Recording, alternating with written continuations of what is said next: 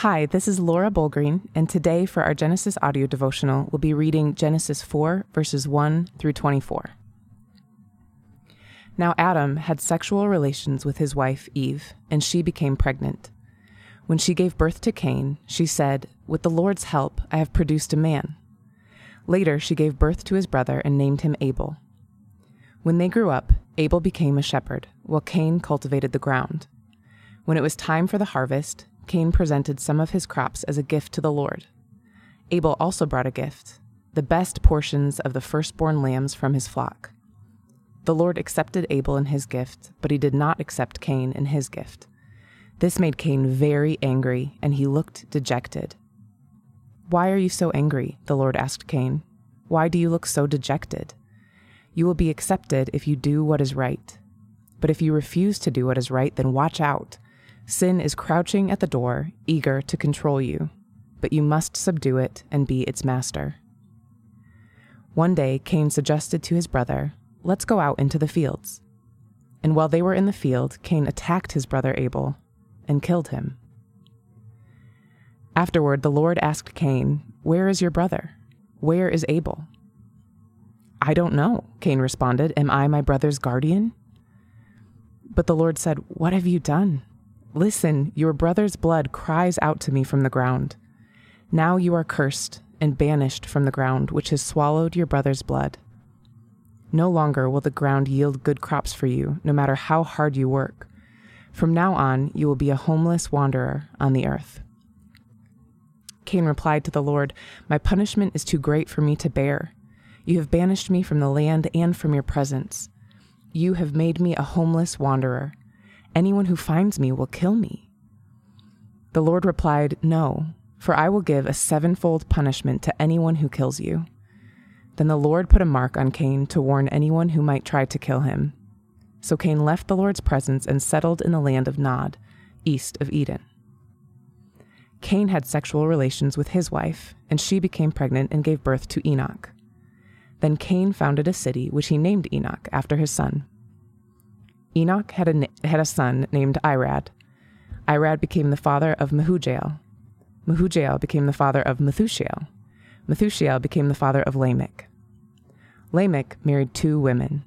The first was named Adah, and the second was Zillah. Adah gave birth to Jabal, who was the first of those who raise livestock and live in tents. His brother's name was Jubal, the first of all who play the harp and the flute. Lamech's other wife, Zillah, gave birth to a son named Tubal Cain. He became an expert in forging tools of bronze and iron. Tubal Cain had a sister named Naamah. One day, Lamech said to his wives, Adah and Zillah, hear my voice. Listen to me, you wives of Lamech. I have killed a man who attacked me, a young man who wounded me. If someone who kills Cain is punished seven times, then the one who kills me will be punished seventy seven times.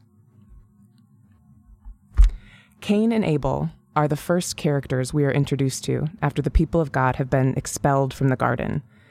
So, reading this story to me, uh, the stakes feel kind of high. I, I, I approach the story and I wonder how will they act? What will they do?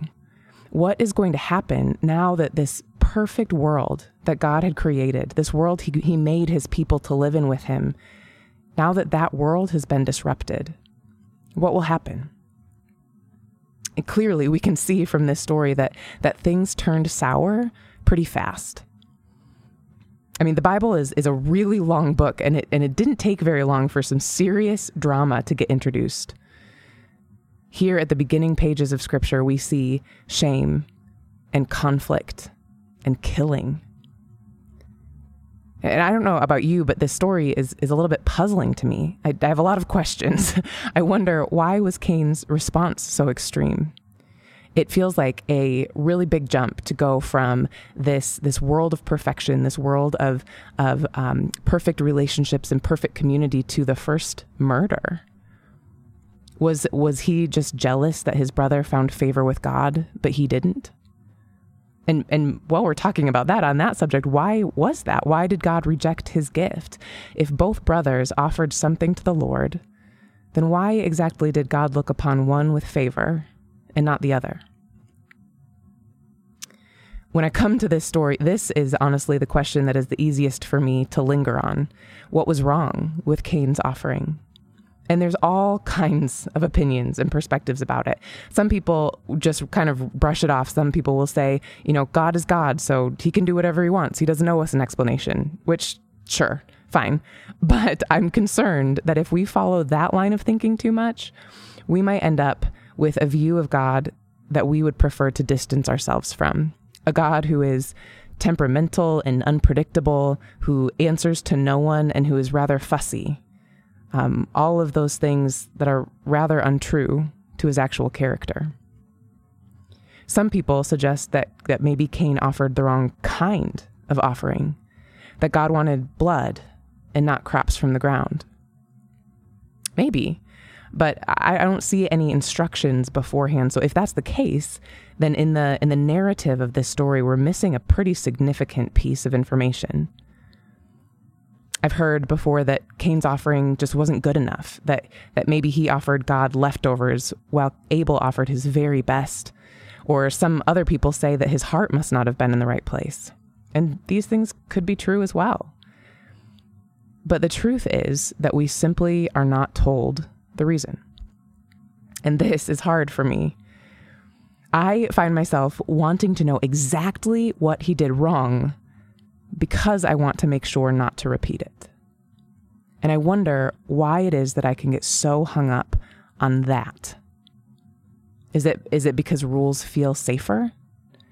Because it feels more manageable to just be given a checklist of things to do or to avoid doing instead of this big wild God who we're simply invited to be in relationship with.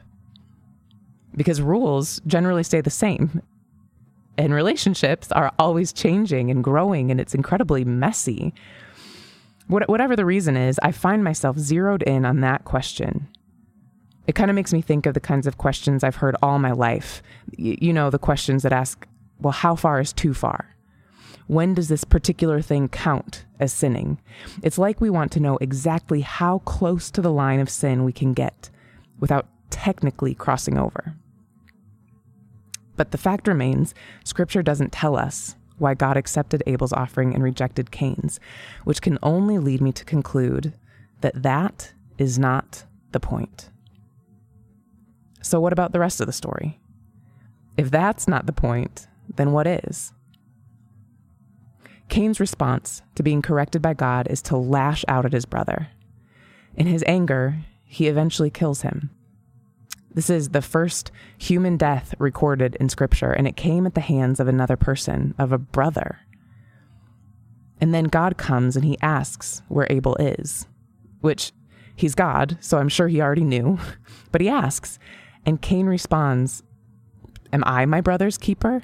Am I my brother's guardian? Am I responsible for him? And this sounds like a familiar story to me. It sounds like a familiar pattern. Because in the garden, Adam and Eve were tempted. They disobeyed God, they went against his commands, and then they hid. And God came looking for them, asking a question he already knew the answer to Where are you? And when Adam and Eve knew they were found out, their next response was to shift the blame. Well, this woman you gave me. Or, well, the serpent told me. And both stories tell of God's people acting in destructive ways and then trying to cover it up, trying to hide. And both stories also display God's willingness to pursue us and to show his people incredible, inexplicable grace. He provides clothes to cover Adam and Eve's nakedness and shame. And he tells Cain that even though he will be sent out as a wanderer, he will not go without protection. Sin, hiding, shifting blame, grace. Sin, hiding, shifting blame, grace. Within these beginning chapters of Scripture, we already see an incredible pattern emerging in a story that reveals our tendency to rebel and God's determination to continue loving and caring for us. And that is astounding to me. In these beginning pages of Scripture, we are being introduced to a God who we can feel safe with even in our worst moments. Could we dare to believe that is true? And something interesting happens at the end of this passage. Cain moves on with his life. He has a family, and that family grows, and eventually one of his descendants commits the second recorded murder in Scripture, killing a man who wounded him. In this account, his response is to quickly claim the same protection that was given to Cain, even more protection. Now, optimistically, I'd like to think that he had at this point this inherent understanding of the grace and love God has extended, that, that he's not worried because he knows that he's held and kept by God. But the story makes me pause with some concern because there's no record of him even interacting with God about it at all. Instead, it's almost like there was this super quick movement away from the understanding of our neediness before God to a declaration that I deserve this. It's almost like the serpent who initially tempted the man and woman to turn their hearts away from God is already realizing the healing grace that is offered, and that he immediately moves in to corrupt it, to tame it, to make it less scandalous, cheapened and demanded by someone who may or may not even feel true remorse. And the truth is, I don't know what was happening there, but it makes me feel the need to sit with the grace of God. To remember it is not a debt that is owed to me. It's not something I can grab and claim for myself but only something that can be humbly received. So, what about you? What catches your attention in this story? What do you think about the way God interacts with Cain? Do you find the same tendency in yourself to hide, to rebel, to shift blame? And do you find yourself surprised by God's grace? What kind of response is that stirring in your heart today? Jesus, we love you and we praise you for being a God who does pursue us and does extend grace. And thank you that you gave us this picture from the very beginning of your word. And I pray that your goodness and your love for us would inform us as we continue to read more of your good story. We pray this in your name, Jesus. Amen.